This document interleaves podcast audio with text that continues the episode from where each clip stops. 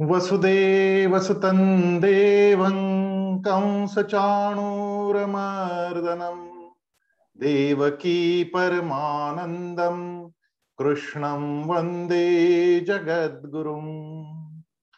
गुरुर्ब्रह्मा गुरुर्विष्णुः गुरुर्देवो महेश्वरः गुरुः साक्षात् परब्रह्म तस्मै श्री गुरवे नमः।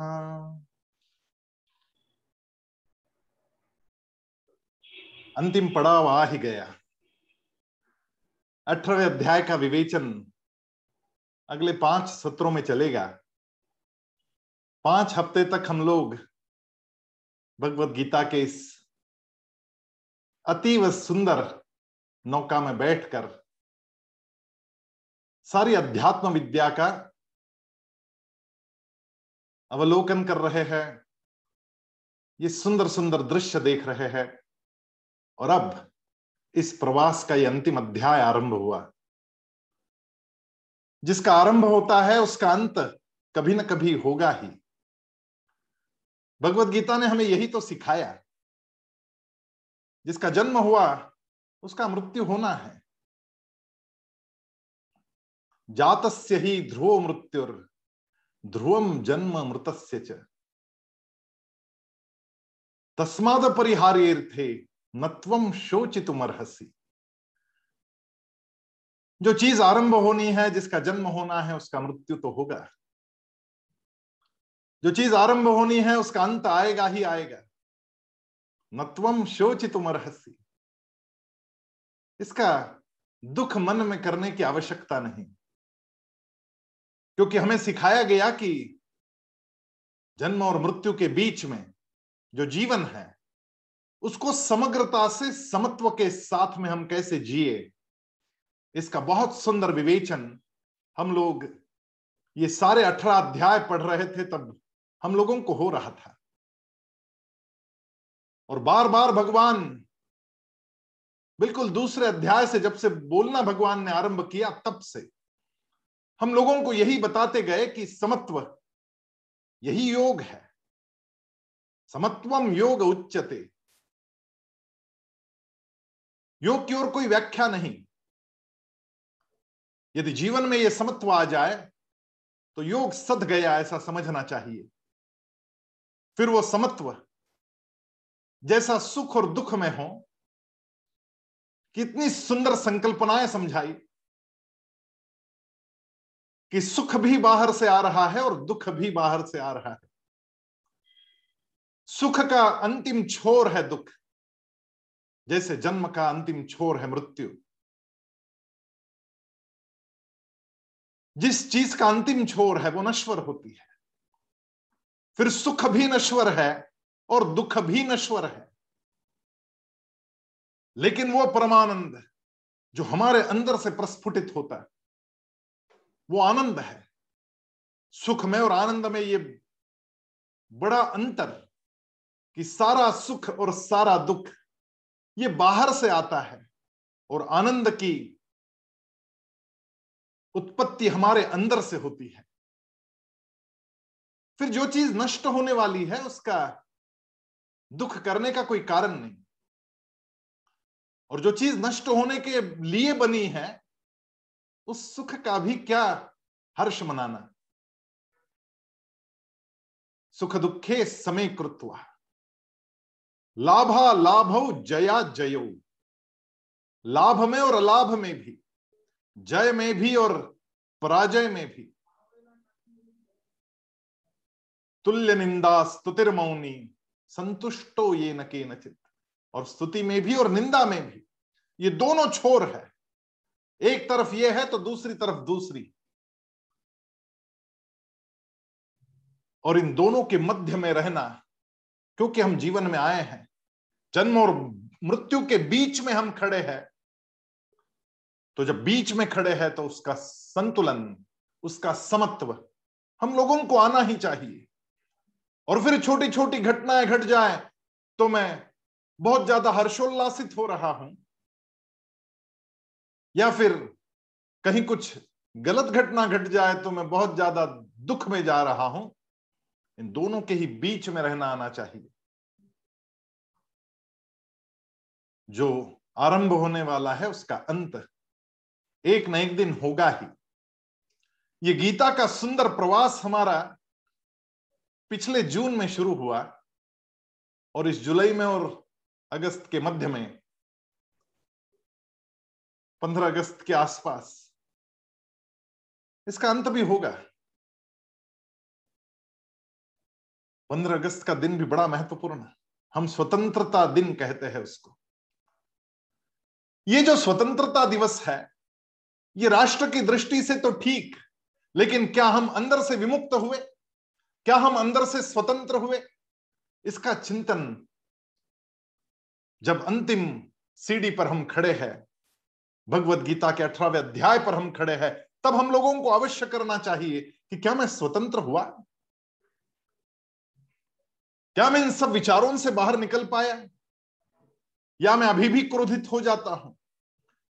या मैं अभी भी दुख में, निराशा में, वियोग के मोह में अटक जाता हूं? क्योंकि भगवत गीता का आरंभ जो हुआ वो अर्जुन विषाद से हुआ। अर्जुन का विषाद भी योग था, क्योंकि वो विषाद जो था वो स्वयं के लिए नहीं था।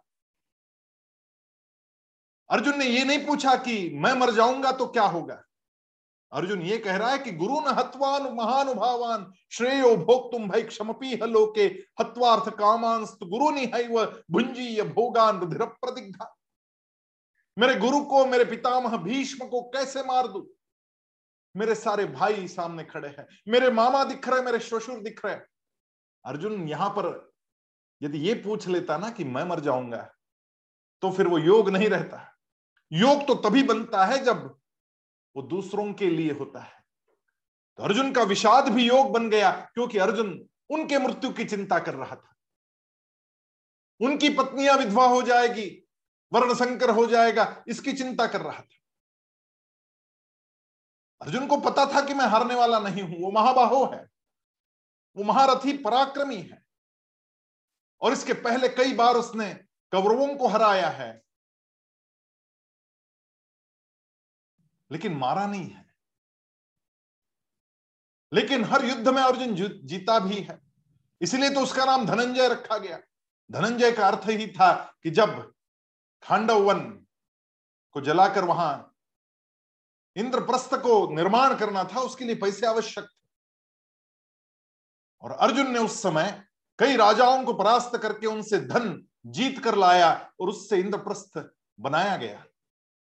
और इसलिए अर्जुन का नाम धनंजय जो है वो केवल धन का जय नहीं करके लाया था, उन्होंने कईयों को जीता था, कईयों को हराया था।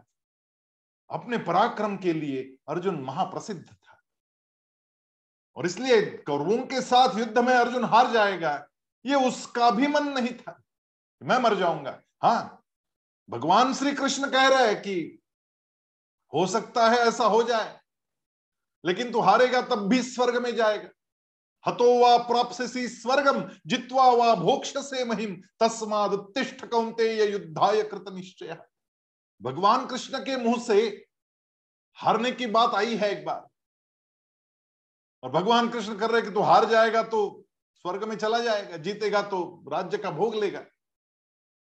लेकिन अर्जुन के मुंह से मेरे हारने की बात नहीं आई है। अर्जुन दूसरों के हारने की चिंता कर रहा था। अर्जुन दूसरों के मृत्यु की चिंता कर रहा था। खुद के मृत्यु की चिंता उसे थी नहीं, क्योंकि उसको अपने आप पे भरोसा था, उसको अपने आप में एक विश्वास था, लेकिन मोहग्रस्त हो गया था। और इसलिए ये जो सारा पराक्रम उसका ढक गया, वो उस मोह के अज्ञान ने उसके अंदर की सारी चेतना को ढक दिया था। इसलिए अर्जुन का पहली बार जो कहना है कि मैं चला जाता हूं, मुझे यहां रहने की आवश्यकता नहीं, वो जो बात थी वो भी एक त्याग ही था कि मैं रणांगन का त्याग करके निकल जाता हूं। रणांगन के त्याग में अर्जुन अपने आप को श्रेष्ठ मान रहा था कि मैं यहां से चला जाऊंगा तो इतना बड़ा ये जो नरसंहार यहां होना है वो रुक जाएगा। अर्जुन यहां पे कहता है कि प्राणान त्यक्त्वा धनानि, मैं प्राण का त्याग करता हूं। पहले अध्याय के 33वें श्लोक में अर्जुन कह रहा है कि मैं आत्महत्या करता हूं, मैं चला जाता हूं यहां से, मैं संन्यास ले लेता हूं। लेकिन उस समय जो त्याग इसके मन में आ रहा है कि मैं प्राण का, धन का या फिर जीवन का त्याग करना चाहता हूं, वो मोहवश मन में आया हुआ त्याग था। लेकिन अब 18वें अध्याय में पहुंचते पहुंचते अर्जुन की सारी चेतना जग चुकी है, और चेतना के जगने के बाद में जो त्याग का या संन्यास का विचार किसी के मन में आए तो वो विचार सच्चा समझना चाहिए। उद्वेग के साथ में संन्यास का विचार मन में आए तो वो तो भगोड़ापन है, और कृष्ण उसे कदापि मानते नहीं। कृष्ण बार बार कह रहा है भागो नहीं जागो। कृष्ण अंदर से विवेक की जागृति की बात करते हैं, और इसलिए पहली बार जब अर्जुन ने यह कहा कि मैं प्राण त्याग देता हूं, मैं धन त्याग देता हूं, उसके बाद तो बड़ी डांट लगी है उसको। लेकिन 18वें अध्याय में फिर एक बार अर्जुन ने वो ही प्रश्न किया है कि मुझे समझाओ जरा क्या फर्क है इसमें। अर्जुन कहता है, अंतिम प्रश्न अर्जुन का, और बड़ी चेतना के साथ में 17 अध्याय पूरे होने के पश्चात किया गया प्रश्न, इसलिए इसका मूल्य सबसे अधिक माना जाता है। ये जो प्रश्न है, ये प्रश्न सबसे अधिक मूल्यवान है, सबसे अधिक महत्वपूर्ण है, क्योंकि सारी चेतना अब जग चुकी, भक्ति का रस भी बह रहा है, कर्मयोग भी समझ चुका है, ज्ञान योग भी समझ चुका है, भक्ति योग भी समझ चुका है, और ये तीनों रास्ते अंततोगत्वा उसी शिखर पर पहुंचेंगे, उसी विराट का दर्शन कराएंगे। उस विराट का दर्शन करके लौट रहा है अर्जुन, और फिर प्रश्न पूछता है। इसलिए इस प्रश्न का महात्म्य बहुत बड़ा है। अर्जुन पूछता है, संन्यासस्य महाबाहो तत्त्वमिच्छामि वेदितुम त्यागस्य च ऋषिकेश पृथक केशिनिषूदन। हे महाबाहो, हे अंतर्यामी, हे वासुदेव, मैं संन्यास और त्याग के तत्व को पृथक पृथक, अलग अलग जानना चाहता हूं। पृथक केशिनिषूदन, मुझे जरा इसको अलग अलग करके समझाओ कि त्याग क्या होता है और सन्यास क्या होता है। हम लोगों को समझना चाहिए कि सन्यास का क्या मतलब है। त्याग तो हमें पता है, लेकिन सन्यास के बारे में हम लोगों ने बहुत ज्यादा चिंतन मंथन नहीं किया कि सन्यास क्या होता है। सन्यास सांख्य योग का अंतिम छोर है। सांख्य विचार में, सांख्य के दर्शन में जो अंतिम बात है, मोक्ष की तरफ बढ़ाया गया अंतिम कदम, मोक्ष नहीं लेकिन मोक्ष की तरफ बढ़ाया गया अंतिम कदम, वो है सन्यास, जिसमें सब कुछ त्याग कर, घर त्यागना पड़ता है, रिश्तेदार त्यागने पड़ते हैं, सारे नाते तोड़ने पड़ते हैं। जीवन के त्यागने का प्रतीक, इसलिए स्वयं का श्राद्ध स्वयं करना पड़ता है, स्वयं का पिंडदान करना पड़ता है कि मैंने जीवन को त्याग दिया, मेरी मृत्यु हुई। जब सन्यास लेते हैं तब स्वयं का पिंडदान करना पड़ता है, तो अपने आप को मार देना पड़ता है, अपने आप को समाप्त करना पड़ता है, वो है सन्यास। सन्यास जो है वो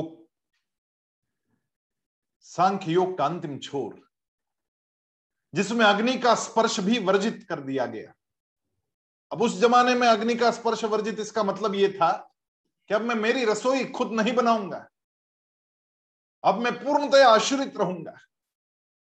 वो आश्रित यदि भगवान की इच्छा हुई तो किसी को प्रेरणा देगा और मेरे उदर भरण का, मेरे निर्वाह का, योगक्षेमं वहाम्यहम्, इतना भरोसा करके अब इसके आगे अपनी रोटी खुद नहीं पकाऊंगा, अपना भोजन खुद नहीं बनाऊंगा, इसलिए अग्नि स्पर्श वर्जित कर दिया गया।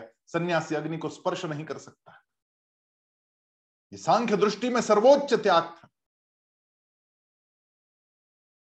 कि अपने वस्त्रों का त्याग करता है, अपने घर गृहस्थी का त्याग करता है, अपने सारे रिश्ते नातों को काट देता है, अपना स्वयं का पिंडदान कर देता है, जीवन से रिश्ता काट देता है, जीवन से मुंह मोड़ लेता है और वनों में, जंगलों में, हिमालय की पहाड़ियों में, किसी गुफा में चले जाता है।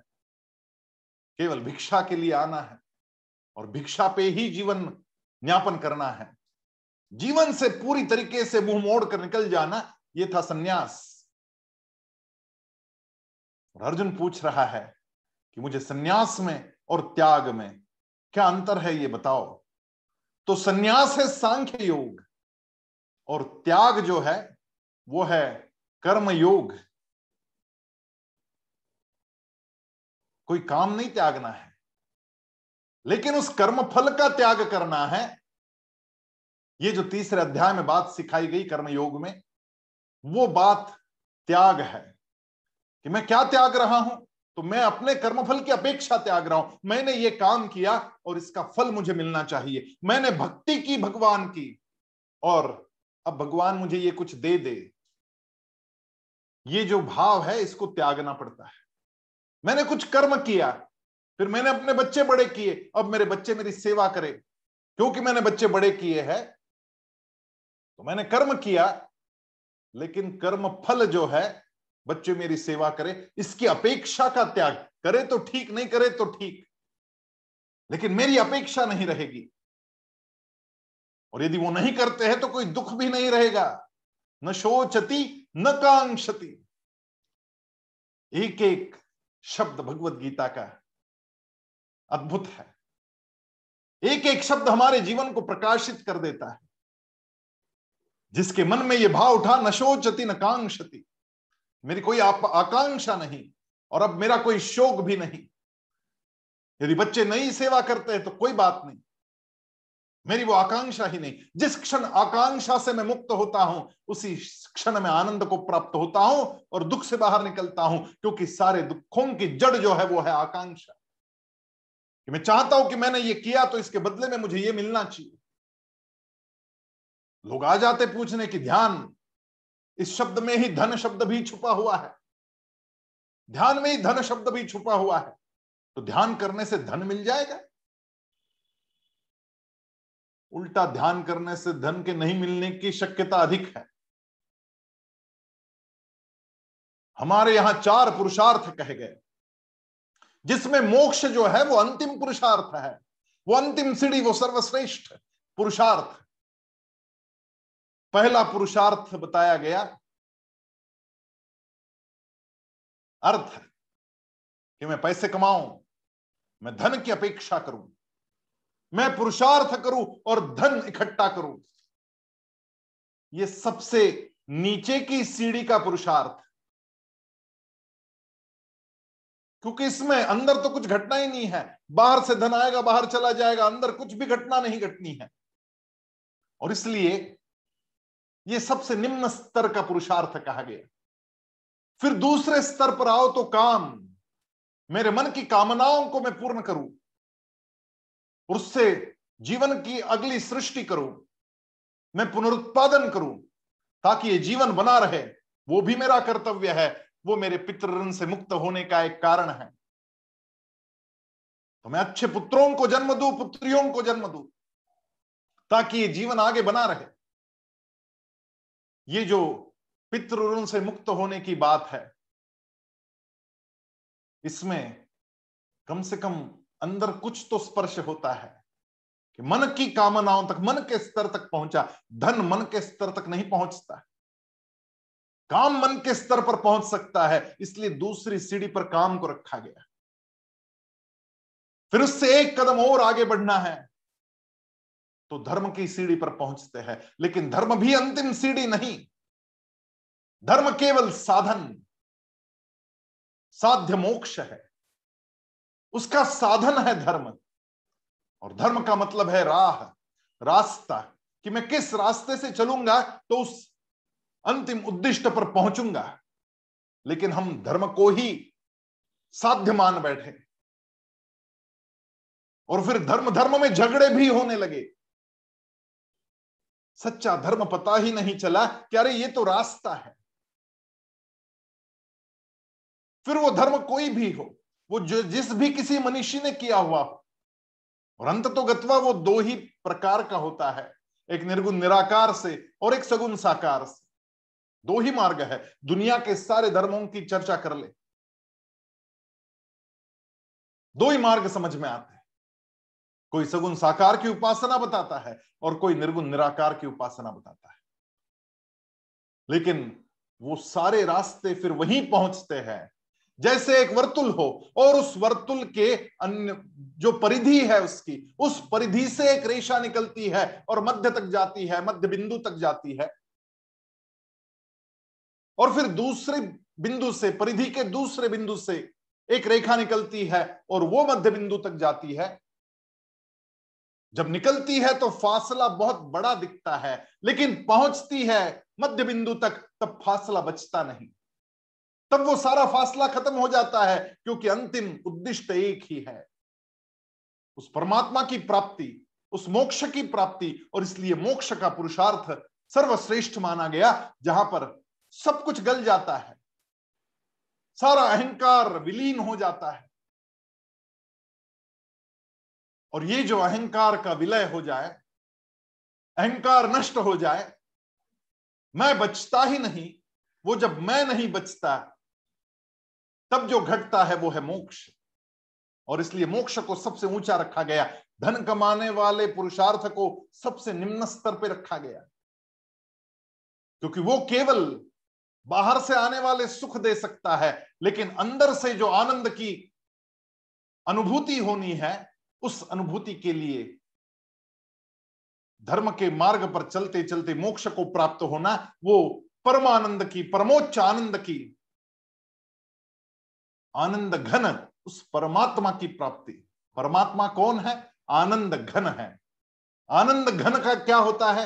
जो सर्वोच्च आनंद है वही परमात्मा। वो सर्वोच्च आनंद मन में प्रस्फुटित तभी होगा जब मेरे अंदर का अहम मिट जाएगा। अहंकार का मिटना वो मोक्ष के मार्ग पर ले जाता है। और इसलिए वर्तुल की परिधि से निकलने वाले अन्य अन्य मार्ग जब वर्तुल की मध्य बिंदु तक पहुंचते हैं तब दिखने में अंतर दिखता है, धीरे धीरे वो अंतर कम कम कम होता जाता है। और इसलिए मीरा का नृत्य और बुद्ध का ध्यान दोनों बिल्कुल अलग प्रतीत होंगे। जब बुद्ध सबसे आनंदित है, आनंद घन को प्राप्त है, तब वो ध्यानस्थ हो जाते, और मीरा जब आनंद को प्राप्त होती है तब वो नाच उठती है। वो अंतिम जो मध्य बिंदु से थोड़ा सा पहले वाला ये मामला है, लेकिन मध्य बिंदु तक पहुंचने पर जो अनुभूति मीरा की है वही अनुभूति बुद्ध की भी है। इस बात को समझना बड़ा आवश्यक है। और इसलिए मैं कहां खड़ा हूं, इस संसार के भवसागर को पार करने के लिए मैं जिस किनारे पर खड़ा हूं, मेरा किनारा कौन सा है? मैं भक्ति योग के लिए बना हूं, मैं कर्मयोग के लिए बना हूं, या मेरा रास्ता ज्ञान योग का है? ये सारे योग भगवान ने समझाए हैं, और उसमें से मेरा रास्ता चुनने का स्वातंत्र्य भी मुझे दिया। इस अध्याय में भगवान कहते हैं, यथेच्छसि तथा कुरु, अब तुझे जो अच्छा लगता है वो तू कर सकता है। हम सबके लिए भगवान का आदेश है।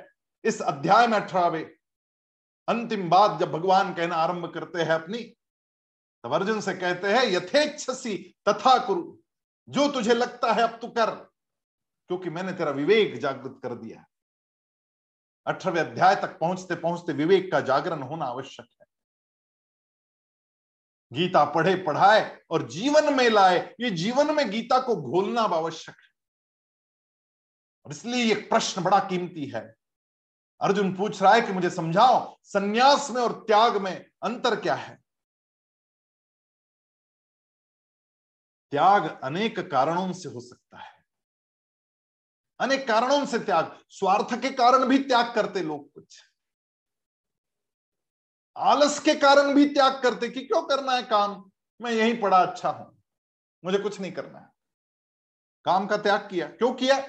क्योंकि उठने की इच्छा नहीं है, तमोगुण से भरा हुआ है, इसलिए वो तामस त्याग कहलाएगा कि मुझे कुछ करना ही नहीं है। और लोगों ने सन्यास का अर्थ भी इस प्रकार से समझ लिया कि कुछ काम धाम करना नहीं है, लोग भिक्षा देंगे, उस पर जी जाएंगे, भूखे तो नहीं मरेंगे, चलो कर लो सन्यास। और ऐसी बहुत बड़ी संख्या हो गई। लेकिन वास्तव सन्यास का अर्थ क्या है और वास्तव में त्याग का अर्थ क्या है, अर्जुन पूछ रहा है भगवान से, क्योंकि उसकी सारी चेतना अब जग चुकी है। जो पहले अध्याय का अर्जुन है वो अर्जुन अब यहां है नहीं, उसका अंतर्बाह्य परिवर्तन हो चुका है। और ये परिवर्तन केवल समर्पण से ही संभव है, केवल श्रद्धा से यह परिवर्तन संभव है। यदि श्रद्धा नहीं हो मन में तो यह परिवर्तन होना भी असंभव।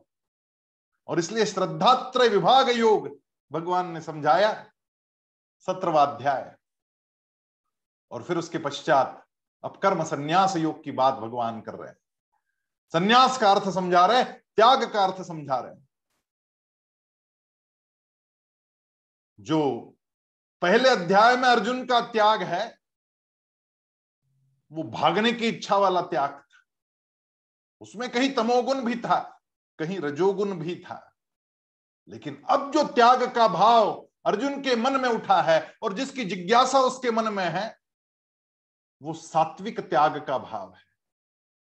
अब अर्जुन सत्वगुण में प्रविष्ट हो चुका है और उसके पश्चात ये प्रश्न पूछ रहा है, इसलिए प्रश्न बड़ा कीमती है। और भगवान के उत्तर उससे भी कीमती है। हम लोगों को अर्जुन को अनेकानेक धन्यवाद देने चाहिए कि हमारे मन के सारे प्रश्न अर्जुन पूछता चला गया और हमारा मार्ग प्रशस्त करता चला गया। अर्जुन के निमित्त से हम लोगों का मार्ग प्रशस्त हुआ। रणांगन में रहते हुए भी, संसार में रहते हुए भी परमात्मा को कैसे प्राप्त किया जा सकता है, इसका संपूर्ण चिंतन हम लोगों को भगवत गीता के माध्यम से प्राप्त हुआ। और भगवान ने उत्तर देना आरंभ किया।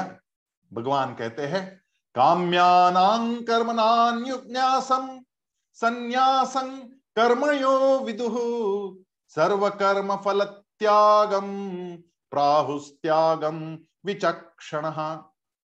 भगवान बोले अर्जुन से कि कितने ही पंडित जन तो काम्य कर्मों के त्याग को सन्यास समझते हैं कि अब कुछ काम करना ही नहीं है, तथा दूसरे विचार कुशल पुरुष सब कर्मों के फल के त्याग को त्याग समझते हैं। काम्य कर्मों के त्याग को सन्यास। वास्तव में किसी कर्म का त्याग, सारे कर्मों का त्याग करना संभव है क्या? असंभव है। मैं यहां बैठा हूं तब भी बैठने का काम कर रहा हूं, आप बैठे बैठे सुन रहे हैं तब भी सुनने का काम कर रहे हैं, आप रात को सो जाएंगे तब भी सोने का काम कर रहे हैं। तो किसी भी परिस्थिति में हम जो भी कुछ कर रहे हैं वो कार्य ही है, वो कर्म ही है। तो सारे कर्मों का त्याग करना तो असंभव है, कैसे कर्मों का त्याग करेंगे? लेकिन ये बात जो है वो पंडित जनों की सोची हुई बात भगवान बता रहे हैं। और फिर कुछ विचक्षण लोग जो होते हैं, विचार कुशल लोग जो होते हैं, वो कर्मों के फल के त्याग को त्याग कहते हैं। लेकिन भगवान का ये कहना नहीं, भगवान अपनी बात आगे कहेंगे। भगवान और भी बाकी लोग इसके बारे में क्या कहते हैं इसका भी चिंतन हमें बताते हैं। त्याज्यं दोषवदित्येके कर्म प्राहुर्मनीषिणः यज्ञ दान तपः कर्म न त्याज्य मिति चापरे। कई एक विद्वान ऐसा भी कहते हैं कि कर्म मात्र दोषयुक्त है। स्वाभाविक है, हम जो भी काम करेंगे उसमें कुछ न कुछ दोष है ही। ऐसा काम हो ही नहीं सकता जिसमें कोई दोष है नहीं। आप उसके मूल में उतरेंगे, उसकी जड़ तक जाएंगे तब पता चलेगा कि कुछ ना कुछ तो दोष है।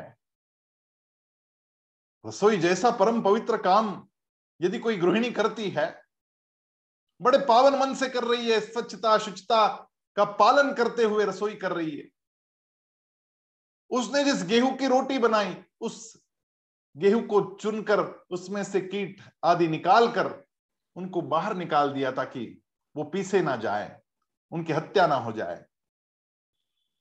उससे आटा बनाए, उसमें पानी घोलकर फिर उसकी रोटियां बनाई, लेकिन वो रोटी बनाते समय भी जो चूल्हा जलाया गया वो लकड़ी का हो या गैस का, उससे जो उष्मा पैदा हुई उस उष्मा से भी उस परिधि में वातावरण में जो जीव कीटाणु थे वो मरे ही। रसोई जैसे परम पावन, रसोई छोड़िए चलो यज्ञ की तरफ जाते हैं। यज्ञ के अंदर जो अग्नि प्रज्वलित की जाती है उस अग्नि से भी ये घटना घटती है। आज हम लोग गाय का दूध पीते हैं, थैली में जो गाय का दूध आता है। अब देसी गाय तो हम रखना भूल गए, उतनी व्यवस्था भी नहीं, उतनी जगह भी नहीं, करेगा कौन? तो गायों का दूध निकाला गया किसी और से। अब जो वो दूध निकाला गया तब उस व्यक्ति का जो स्वार्थ है और मार्केट के जो दाम है,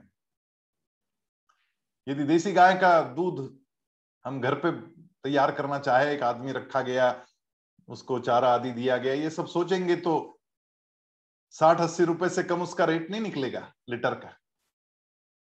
हम लोग जो 35-40 रुपए का दूध पी रहे हैं वो तो इंजेक्शन दे देकर दूध बढ़ाया गया है। हमें लगता है कि गोमाता का दूध प्राशन कर रहे हैं।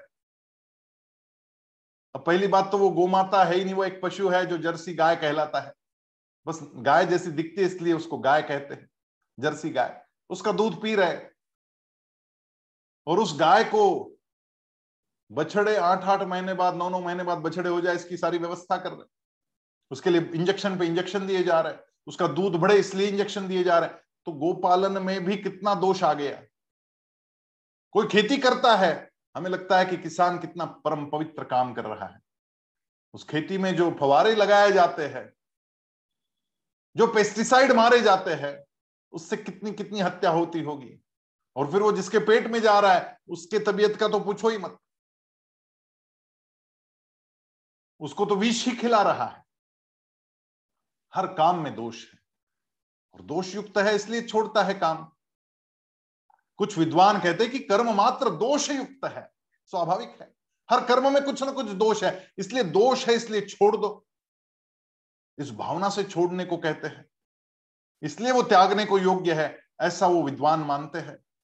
और दूसरे कुछ विद्वान ऐसा भी कहते हैं कि यज्ञ, दान और तप, ये कर्म, ये 3 कर्म ऐसे हैं जिनको त्यागने की आवश्यकता नहीं। अब यज्ञ का मतलब यहां पर, दान का मतलब यहां पर और तप का मतलब यहां पर फिर एक बार समझना आवश्यक है। यज्ञ केवल वो यज्ञ नहीं जिसमें लकड़ियां जलाई जाएं और उसमें समिधाओं में घी चावल की आहुतियां दी जाए, वो एक यज्ञ हुआ। लेकिन द्रव्य यज्ञास्, तपो यज्ञ, योग यज्ञास् तथा परे स्वाध्याय ज्ञान यज्ञाश्च यतय संशित व्रताः, कितने सारे यज्ञ भगवान ने भगवत गीता में बताए। द्रव्य यज्ञ, मैं अच्छे काम के लिए कुछ दान कर रहा हूं, लेकिन यज्ञ तभी बनेगा वो दान जब दिए हुए दान के बदले में कोई अपेक्षा ना हो। और इसलिए गुप्तदान का इतना बड़ा महत्व बताया गया। नहीं तो मैं दान दे रहा हूं और मेरा बोर्ड लग जाए, फिर वो राजस दान हुआ, वो सात्विक दान नहीं बचता है, वो हुआ राजस दान।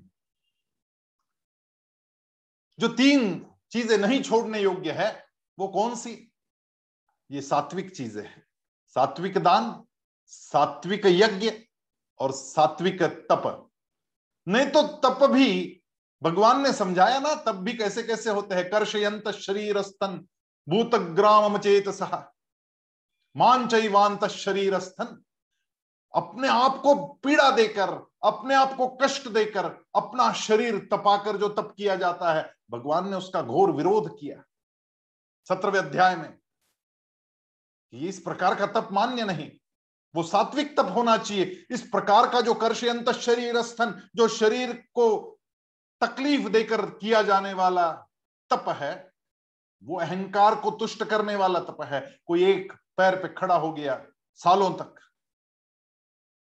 लोग आकर के उसे माला पहना रहे हैं, उस माला के अहंकार में एक पांव में सूजन भर गई, फिर भी ये खड़ा है। इस प्रकार का तप भगवान को मान्य नहीं, भगवान उसका विरोध करते हैं। भगवान कहते हैं कि सात्विक तप करना चाहिए, सात्विक दान देना चाहिए, जिसमें कोई फलाकांक्षा नहीं बची, वो सात्विक होता है। जो अहंकार को मार दे वो सात्विक होता है। जो दान हमारे अहंकार को और ऊपर उठा दे उसको राजस कहना चाहिए। भगवान कह रहे कि सात्विक दान, सात्विक तप और सात्विक यज्ञ, फिर वो द्रव्य यज्ञ हो, वो ज्ञान यज्ञ हो, ये सब प्रकार के यज्ञ जितने भी यज्ञ बताए गए वो सारे यज्ञ यदि सात्विक हो तो उसका त्याग करने की आवश्यकता नहीं। और फिर भगवान आगे एक बहुत बड़ी बात कह रहे हैं। ये बात हम समझेंगे तो वास्तव में जीवन प्रकाशित हो जाता है।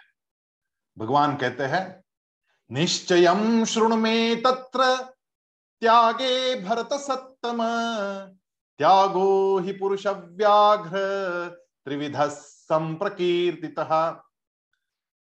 दोनों में से पहले त्याग के विषय में तू मेरा निश्चय सुन, क्योंकि त्याग सात्विक, राजस और तामस भेद से 3 प्रकार का कहा गया है। फिर एक बार भगवान त्याग की महत्ता भी समझा रहे हैं, लेकिन ये बात कहते समय जो 2 शब्द भगवान ने बात की है वो बड़े महत्वपूर्ण शब्द है। भगवान कह रहे निश्चयम शृणु में तत्र, निश्चय के साथ ये बात कह रहा हूं, ये निश्चित बात सुन। निश्चित बात तभी कही जा सकती है जब वो अनुभव से सिद्ध हो जाती है। अंदर की बात जब होती है तब वो निश्चित होती है, बाहर की कोई भी बात कभी भी निश्चित नहीं हो सकती। और इसलिए विज्ञान अनिश्चित रहता है, ज्ञान अनिश्चित रहता है, विज्ञान बदलता रहता है। आज जो विज्ञान है कल बदलेगा, अनिश्चित है। विज्ञान निष्कर्ष तक पहुंच सकता है जो कि आगे भविष्य में बदला जा सकता है, वो निष्कर्ष बदला जा सकता है। लेकिन ज्ञान में निश्चित जो बात कही जाती है वो पहले भी वैसी ही थी, आज ही वैसी ही है और कल भी वैसी ही रहेगी। और इसलिए पिछले 400 वर्षों में जो विज्ञान कहा गया वो पिछले 4 वर्षों में और आगे बढ़ गया, पीछे का पीछे छूट गया, उसकी आज कोई बहुत बड़ी महत्ता रही नहीं। पिछले 4 वर्षों में जो कहा गया वो पिछले 4 महीने में छूट गया। इतना विज्ञान ने प्रगति कर ली पिछले 4 महीने में। आप ही देखिए ना, आज ही मैंने एक मैसेज देखा कि 2008 में आइडिया ने एक एडवर्टाइजमेंट किया था कि शिक्षा उस मोबाइल के माध्यम से पहुंच रही। तब लोगों ने सोचा होगा कि ये तो पागलपन, कि मोबाइल के माध्यम से शिक्षा कैसे पहुंचेगी घर घर में। और आज कोरोना के इस काल में ऑनलाइन शिक्षा आम हो गई, यहां तक कि हम और आप दोनों ऑनलाइन मिल रहे हैं और घर के बुजुर्ग भी ऑनलाइन शिक्षा पाने लग गए, ऑनलाइन कीर्तन प्रवचन सुनने लग गए। बड़ा चमत्कार घटा है, सारे आयाम बदल गए। पिछले 4 वर्षों में जो नहीं हुआ था पिछले कुछ महीनों में हो गया, और पिछले 4 महीनों में जो हुआ है वो 4 दिनों में बदल चुका है। अनित्य है विज्ञान, अनित्य है। जैसे अंधेरे में हम किसी चीज को स्पर्श करके कह सकते कि ये चीज हो सकती है, निष्कर्ष। जैसे ही उजाला होता है वो चीज ठीक से दिख जाए, निश्चय पक्का हो गया कि अब वो चीज है।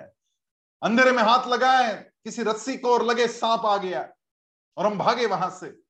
जैसे ही बिजली से प्रकाश आया, बत्ती खुल गई और दिख गया ये सांप नहीं, ये तो रस्सी है। उसी समय हमारा अज्ञान दूर हुआ। पहला जो था वो निष्कर्ष था कि सांप हो सकता है, अब जो उजाले में हुआ कि ये रस्सी है, वो हो सकता है और है में जो अंतर है वो निष्कर्ष और निश्चय में। भगवान कह रहे कि निश्चय से ये बात मैं बता रहा हूं। इसका मतलब वो नित्य बात है, वो पहले भी थी, आज भी और कल भी रहेगी। वो सनातन है, वो सत्य है, और इसलिए उसका बड़ा मूल्य है। और भगवान यहां पर पुरुष व्याघ्र ऐसे शब्द का प्रयोग अर्जुन के लिए कर रहे हैं, जो पुरुषों में बाघ है, द टाइगर, पुरुषोत्तम है, पुरुषों में श्रेष्ठ है। यह शब्द यहां क्यों प्रयोग किया गया? अब यहां पर तो कोई युद्ध की बात नहीं थी, उसके बावजूद इस शब्द का प्रयोग यहां पे भगवान कर रहे हैं, क्योंकि अर्जुन के मन में जो जिज्ञासा उठी है, वो जिज्ञासा मोक्ष के दरवाजों को खोलने वाली है। और इसलिए यह प्रश्न पूछने के लिए जीवन दांव पे लगता है। ऐसे ही कोई सात्विक प्रश्न नहीं पूछ सकता, जिज्ञासा से पूछ सकता है, लेकिन सात्विक भाव से प्रकट की गई जिज्ञासा जीवन दांव पे लगाकर ही पूछी जाती है। बाकी सारे प्रश्न हम जो भी पूछते हैं, फिर हमारे वरिष्ठों को पूछते हैं, ज्येष्ठों को पूछते हैं, गुरुजनों को पूछते हैं, वो जिज्ञासावश होते हैं, लेकिन उत्तर जानने की उतनी अभिप्सा नहीं होती। उत्तर जानने से ज्यादा प्रश्न की महत्ता होती है कि मैं प्रश्न पूछ रहा हूं। उसमें भी अहंकार छुपा हुआ है, देखो मैंने इतने प्रश्न का बारे में सोचा तो मैं कितना होशियार हूं। उत्तर क्या है इससे कोई लेना देना नहीं होता है, अपने प्रश्न को पूछने का एक भाव होता है। लेकिन ये जो प्रश्न अर्जुन पूछ रहा है, इस प्रश्न पूछने के लिए जीवन दांव पे लगाना पड़ता है। अपने स्वयं का श्राद्ध करने का प्रश्न पूछ रहा है अर्जुन, अपने आप को पूरी तरीके से मिटाने वाला प्रश्न पूछ रहा है अर्जुन। और ऐसी हिम्मत जिसमें हो वो पुरुष व्याघ्र होता है। और इसलिए यहां पर शब्द हिम्मत वाले अर्जुन को जो इस्तेमाल किया गया वो है पुरुष व्याघ्र, क्योंकि वो अब वहां तक पहुंच गया। एक बहुत सुंदर चिंतन है ये कि अर्जुन झुक गया है, और गुरु के सन्मुख जो जितना ज्यादा झुकता है उतना ज्यादा वो श्रेष्ठ बनता है, और गुरु के सन्मुख जो जितना अहंकार में रहता है उतना ज्यादा कनिष्ठ हो जाता है। उसकी भले ही छाती तन जाए, लेकिन फिर भी वो कनिष्ठ है। जो जितना गिरेगा, जितना अपने आप को विसर्जित करेगा, जितने अहम को वो विसर्जित करेगा, उतना वो श्रेष्ठ बनता जाता है। और ये प्रश्न जो अर्जुन ने किया है वो प्रश्न जीवन दांव पे लगाने वाला प्रश्न है, और इसलिए इसकी महत्ता भी बड़ी ज्यादा। और इसलिए भगवान उसको पुरुष व्याघ्र इस संबोधन से बोल रहे हैं। इसका कारण क्या है ये समझना चाहिए। और फिर भगवान आगे अपनी बात कहना आरंभ करते, यज्ञ दान तपः कर्म न त्याज्यं कार्यमेव तत्, यज्ञो दानं तपश्चैव पावनानि मनीषिणाम्। यज्ञ दान और तपरूप कर्म त्याग करने के योग्य नहीं है, बल्कि वह तो आवश्यक कर्तव्य है, क्योंकि यज्ञ दान और तप ये तीनों ही कर्म बुद्धिमान पुरुषों को पवित्र करने वाले हैं।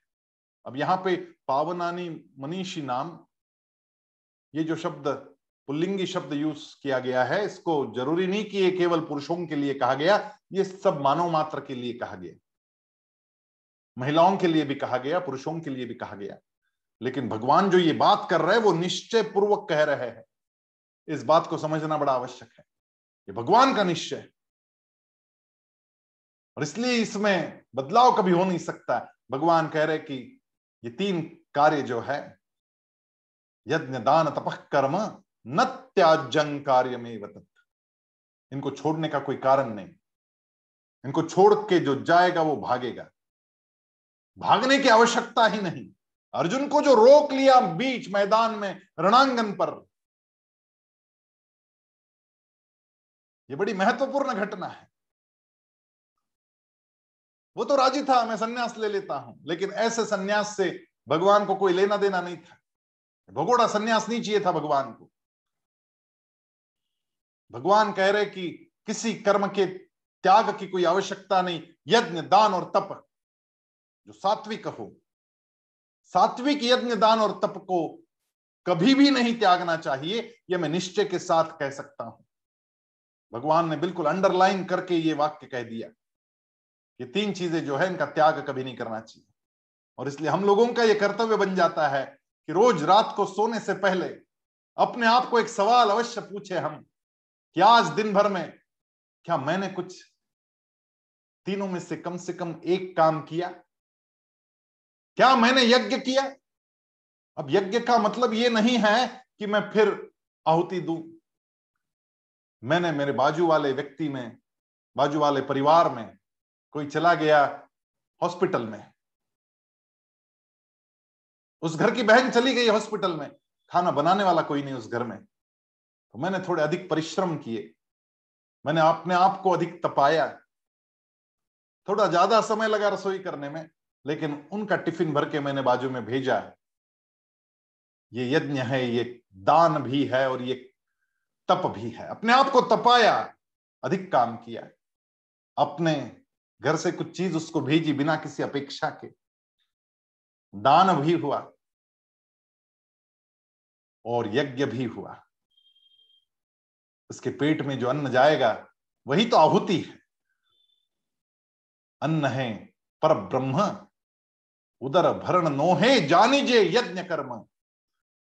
किसी के उदर में भरण हो रहा है, किसी का उदर भरण हो रहा है, किसी के पेट में दो गस्से जा रहे हैं और मैं उसका कारण हूं, तो वो भी यज्ञ है। और इसलिए तो हमारे यहाँ अन्नदान की महत्ता बहुत बड़ी है।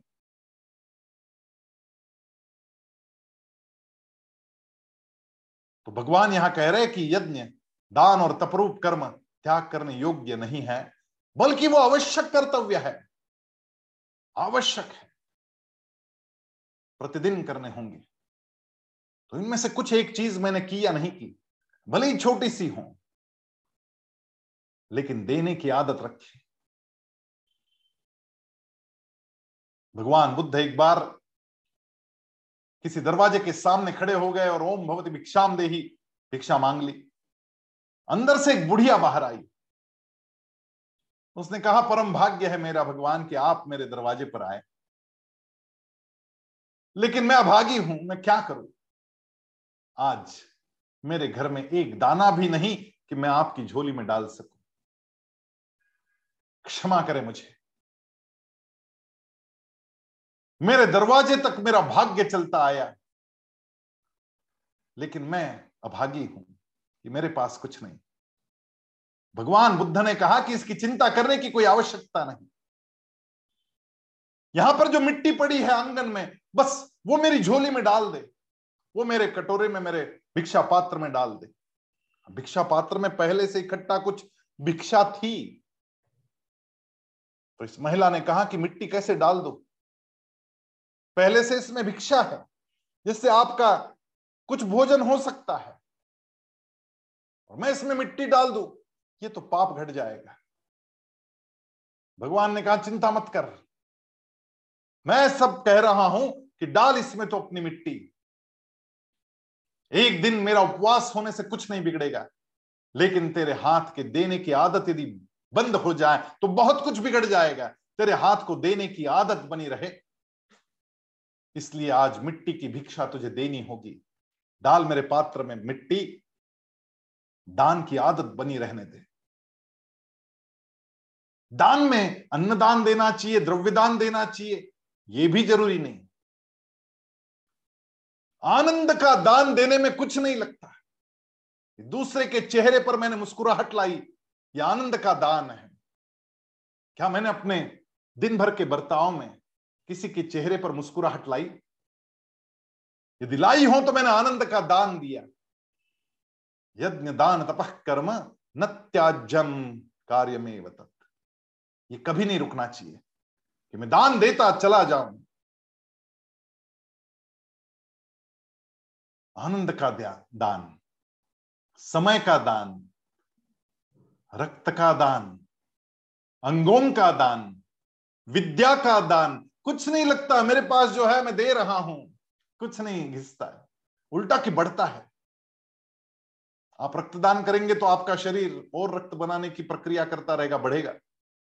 आप ज्ञान का दान करेंगे तो आपका ज्ञान बढ़ेगा, आप आनंद का दान करेंगे तो आपका आनंद बढ़ेगा।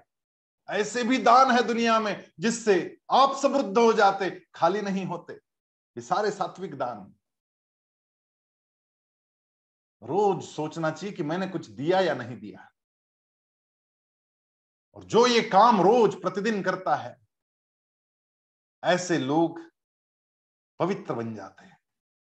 भगवान स्वयं कह रहे कि ये तीनों कर्म बुद्धिमान पुरुष को पवित्र करने वाले हैं। मेरा जीवन पवित्र हो जाता है जब जब मैं दान देता हूं।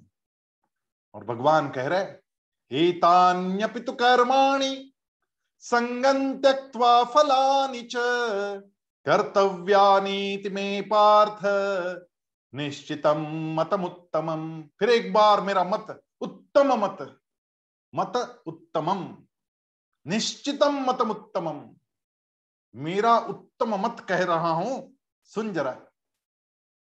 इसलिए हे पार्थ, इन यज्ञ दान और तपरूप कर्मों को तथा और भी संपूर्ण कर्तव्य कर्मों को आसक्ति और फलों का त्याग करके अवश्य करना चाहिए। ये मेरा निश्चय किया हुआ उत्तम मत है, कुछ भी छोड़ने का कारण नहीं।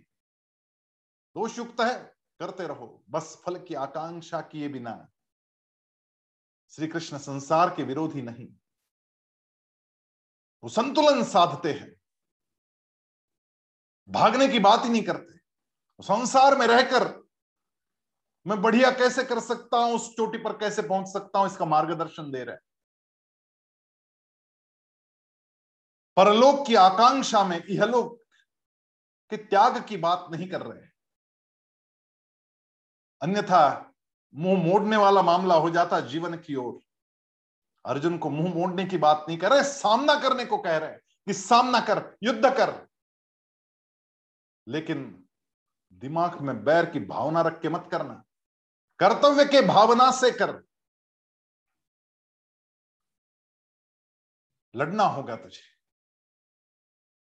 इसलिए छोड़ने की कोई आवश्यकता नहीं। भगवान जो काम करना को कह रहे थे अर्जुन को, वो तो हत्या है, युद्ध में हत्या होनी है, उस हत्या की बात कर रहे भगवान। और भगवान कह रहे कि छोड़ने की आवश्यकता नहीं, लेकिन बैर की भावना से करेगा तो गड़बड़ हो जाएगी। फल आकांक्षा से करने की आवश्यकता नहीं, कर्तव्य की भावना से। तो क्षत्रिय है, हर कर्म में कुछ न कुछ दोष होना है, और इसलिए दोष होने के बावजूद भी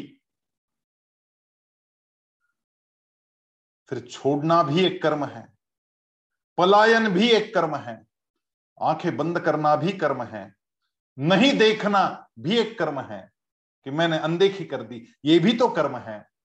और ऐसे सभी कर्मों में भगवान कह रहे यज्ञ, दान और तप, तीन चीजें तो ऐसी है जिनका कभी भी त्याग करना आवश्यक नहीं। भगवान इस अध्याय में अलौकिक ज्ञान की कुंजी खोल रहे हैं, और हम सब भाग्यवान हैं कि हम इनका चिंतन कर रहे हैं। जय श्री कृष्ण।